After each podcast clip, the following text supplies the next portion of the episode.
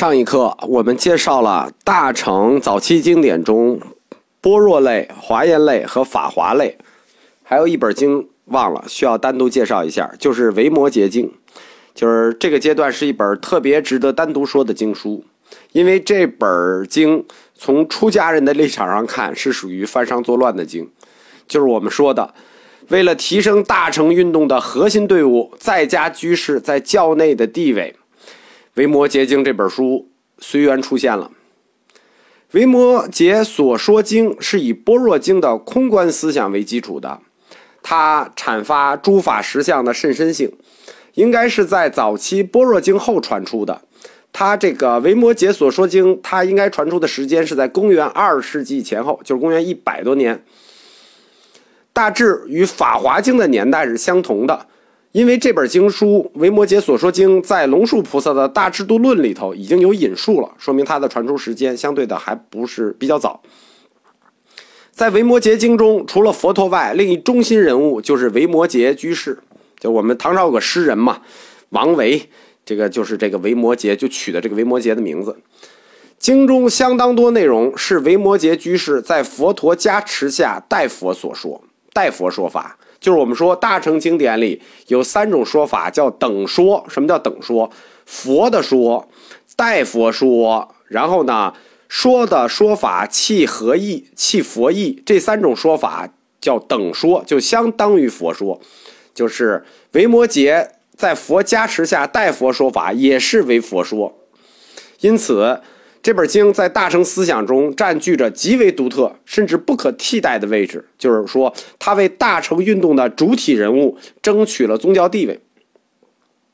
维摩诘居士是佛陀在世时费舍离城的长者，就是大富大富人。佛陀当时住在费舍离城，啊，就是那个大林精舍。维摩诘在佛加持下称病，借病之机。与佛派来问病之文殊师利菩萨反复共论佛法，就是贬低小乘，褒奖大乘，弘扬大乘的甚深微妙广大之义理。所以此经叫做《维摩诘所说之经》。在《维摩诘经》中阐阐扬大乘菩萨道的平等性，它不仅是意在指普度一切众生意义上的平等。更意在普度众生的善知识即老师的平等，意思是说什么呢？我们跟活佛、跟上师是平等的，不光是一般意义上平等，包括我们跟善知识的老师是平等的。在原始佛教与部派佛教时期，佛教是以出家众为核心的，呈现的是以阿罗汉为僧团领袖，以宗教领袖。而大乘兴起之后，菩萨道中，菩萨是以菩提心为本，它就趋于内在化了。趋于内在化的结果，就是菩萨行者的身份就会模糊。在菩萨行方面，相当于在家群众、出家群众，就是出家僧人，相对于在家群众，就不再具有什么天然的殊胜地位了。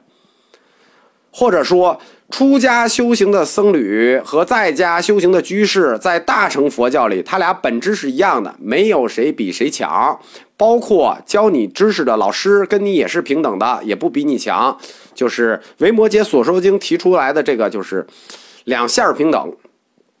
甚至他极力颂扬居士、菩萨行者的功德，在华严经中，普贤行者。的代表就是善财童子五十三参访，参访的主要就是居士菩萨，而在维摩诘经中，更主要褒扬的居士就是菩萨维摩诘。这个维摩诘作为大富人、长者，纵横于商界，出入于宫廷，就是当代的活马云、活李嘉诚、活王健林。虽然在世间，而不为世间所染，境界远超出家人。的的代表就是阿罗汉，就是他的境界已经超过阿罗汉了，而与文殊菩萨平等，实际表征了佛陀境界。那这一下就把在家中的地位拔得非常的高了。这本《维摩诘经》刻意的压制了出家僧侣的领袖阿罗汉，而抬高了在家居士的领袖，是有深刻的社会背景的，带有对当时佛教乱象的一种对峙意义。因为原始佛教和部派佛教期间强调的都是出家僧侣的地位，脱离大众与社会，这样其实给佛教的普遍就遍在传传弘化和度化带来了障碍，因此抬高在家修行居士的地位，说明在家修行与出家修行无二无别，只是外向上的差别。其根本目的在于高扬大乘的智慧境界和慈悲精神。可以说，就是我们说刚才忘了这本经，就是这本《维摩诘经》的出现，在传法历史上是革命性的，它的地位是不可替代的。这个这本经书对大乘佛教通过居士群体在社会上广泛的弘扬起来，起了巨大的肯定性的作用，起了巨大的鼓舞作用。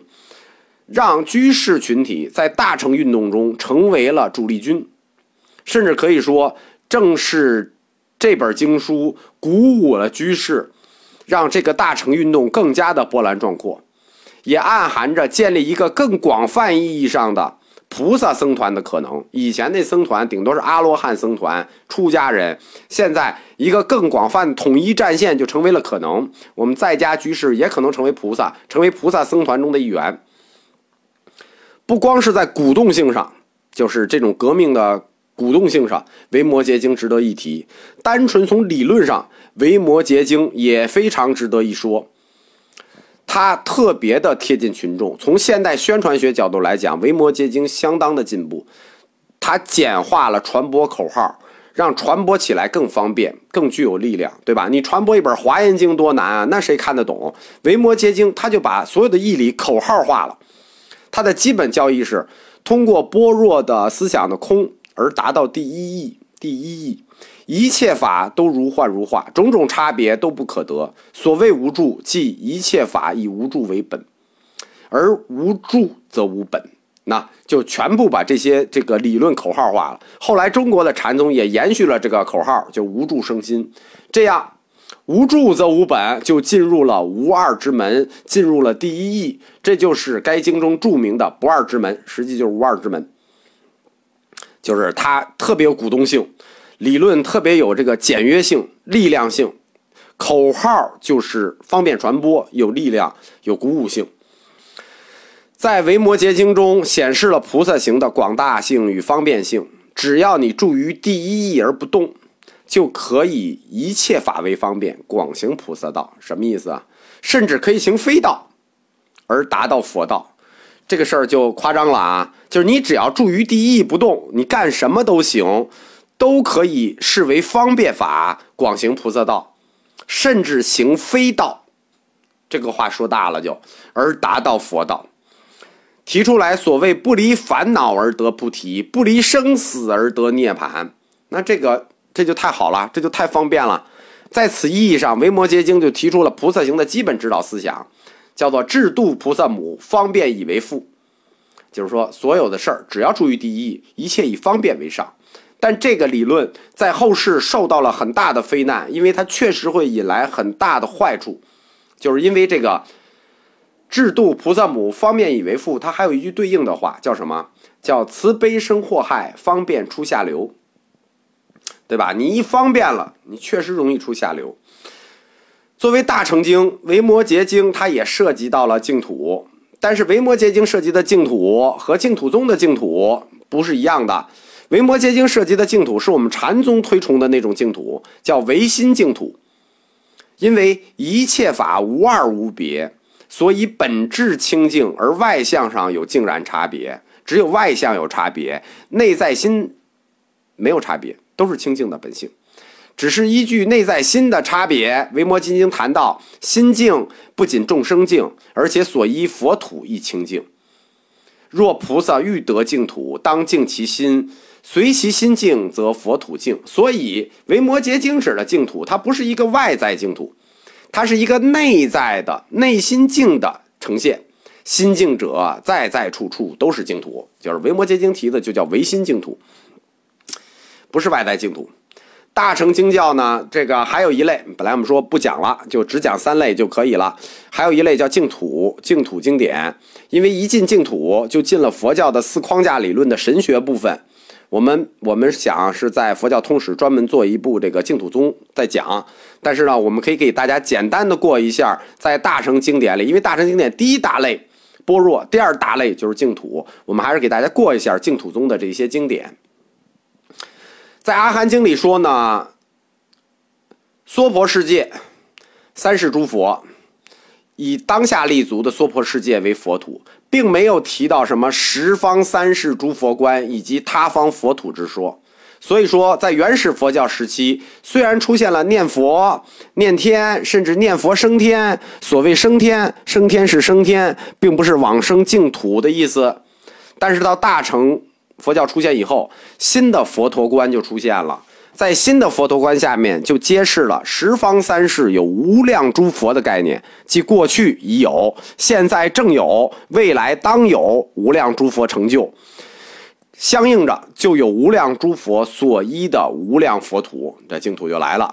这样修行者。在来生的去往，除了三界的这六道轮回的流转之外，还有一个跳出六道更好的地方，就不用就涅槃，不用非要打断，还有更好的地方，即无量清净佛土，简称净土。净土这是个简称，无量清净佛土简称净土。但清净佛土是诸佛功德所感。所以要求修行者通过修行积累足够的功德往生，于是就出现了净土法门。我们说净土是什么呢？诸佛自己发的愿望本愿，他发完了本愿，积累功德，最后感应得国土。你也必须有相应的功德，你才能去那里。那这个法门就是净土法门。最早的净土经典就是专门宣说净土法门的经典。对吧？净土呢，我们又叫佛土、佛国、佛刹、刹土等等等等。净土概念它到底来源于什么呢？说法不一，就是在大乘经里头，净土到底来源于什么？说法不一。有的说，因为它是通过这个净土经典是通过中亚传过来的，是受中亚索罗亚斯德教，就是太阳神教拜火崇拜影响。但是呢？这种说法就有合理性，但是呢，它没有看到大乘思想中这种三世诸佛观和净土观的一种内在联系。因为有了三世无量诸佛，就产生了三世无量净土这种内在联系。单纯从这个这个基督教的天堂观啊和太阳神教啊去联想净土，它还是只能说它有一丝关联性。就是到底它的来源，这还有待于学界定论啊。大乘佛教的净土思想总体来看，其实它是属于道场思想，但是净土法门与净土经典是不是源于佛陀金口玉言或口耳相传呢？我们只能说有可能性，对吧？因为佛陀。说过有三世诸，没有说过三世诸佛，但是说过有过去佛，有过去佛就有相依的过去佛土。但是呢，这里头又有一个关于拜火崇拜的问题，所以说我们不能确定净土宗经典是来自佛陀原说的，只说它具有这种合理性，也有可能性。但是你一定要说净土思想就是佛说的，那这个事儿根本就站不住。总的来说，大乘净土思想就是我们刚才说的是一个道场思想，以净土为道场，这是教化众生最大最盛的道场。众生呢，要在净土中不仅要享受法乐，更重要的是享受进一步修学的一种优越条件。所以后来净土法门基本上就被解释成受用法乐的这么一个天堂。现在传承净土经典，涉及到净土的主要是我们说主要有七类，我们常说的就是两类，一类是佛净土，比如东方佛净土，就是阿处佛的妙喜净土；西方佛净土，阿弥陀佛净土。第二类。叫菩萨净土，比如说弥勒菩萨所在的兜率净土，这是第二类菩萨净土和佛净土，这是两类。阿处佛的妙喜净土呢？阿处就是不动不动如来，在东方最早出现在般若经里头。然后呢，可以认为阿处佛净土思想是大乘净土思想最早的根源，它集中表现在我们中国。呃，最早的三大译经家中的支娄迦谶译的《阿处佛佛国经》，东方成就阿处佛，功德感显阿处佛国，即妙喜净土。但是呢，这个净土呢，是要靠你自己修行。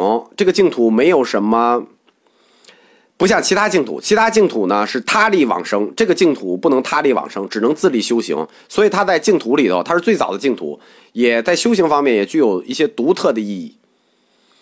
在大乘东方净土思想中呢。除了阿处佛净土，我们更熟悉的一个净土叫药师琉璃光如来净土，即净琉璃世界。这个净土最早流传是由中国玄奘所译的《药师琉璃光如来本愿功德经》提到的这个净土。现在中国人尤其重视此经，尤其重视此净土。为什么呢？因为想获得现世的福报，就是现世现报、现世福报。呃，最恰当一指的就是这本《药师光药师琉璃光如来经》。然后呢，菩萨净土呢，指的是弥勒净土，弥勒兜率净土。弥勒，它的翻译就是慈氏，慈祥的慈。在原始佛教和大乘佛教中，慈氏它都是未来佛。弥勒他现在就在住在兜率天，未来将降生于娑婆世界，在龙华树下宣誓成佛，度化众生。关于弥勒成佛的经典呢，大乘早期是有传出的，比如龙树菩萨引用的《弥勒大乘佛经》《弥勒下生经》，汉译《弥勒六经》等等等等。让阿弥陀佛净土呢，阿弥陀佛又叫无量光、无量寿。他的佛土就是西方极乐世界，简称这个聚乐净土。从龙树的《十住毗婆沙论》来看，阿弥陀佛净土其实在大乘佛教兴起的早期，它就出现了。汉传的阿弥陀佛经典达七种之多，最早的是支千译的，然后呢，最流行的是鸠摩罗什译的这个《佛说阿弥陀经》。阿弥阿弥陀佛呢？他本来是个国王，在世自在佛的感应下出家。他的名字叫法藏，叫法藏比丘。他发了一个大愿，愿此功德感生极乐净土。这个这个西方净土就是他这个大愿感生的。在这个《佛说无量寿经》里发过四十八大愿。非常有代表性，但这四十八大愿呢，不同的经记载的还不太一样，呃，每本经每本经都不太一样。重点里头有几条，为什么这个净土特别引人注目啊？因为在这四十八大愿里有几条是具体修行法门。呃，在阿弥陀佛经中呢，强调往生阿弥陀净土的法门有不谤大乘、修大乘行。静心十念可往生。关于这个静心十念可往生，争议一直很大，就是是念十次呢，嗯，是念十声呢？就是到底什么叫十念？这个争议很大。从《阿弥陀佛经》开始，就不再提倡自力往生这件事儿了，就是自己靠自己的修行，就不提这事儿了，或者不强调这个事儿了，强调的是他力往生，就是阿弥陀佛的功德，叫做加持力、增上力。就是额外加给你的力，给你个加力加速度，在你往生的刹那间，你将蒙佛亲临接引，就能往生，叫带业往生。就是你这辈子还有业怎么办呢？没问题，阿弥陀佛亲自接引，你带业往生。在修行呢，其实有多种修行方式，包括念佛也是有多种念佛方式，但是最后就简化为了口念佛号为主，所以龙树称之为易行道。这种。一行道后来在东亚地区被极端化，成为了一个他力往生的这么一个修行法门，或者说修行思想。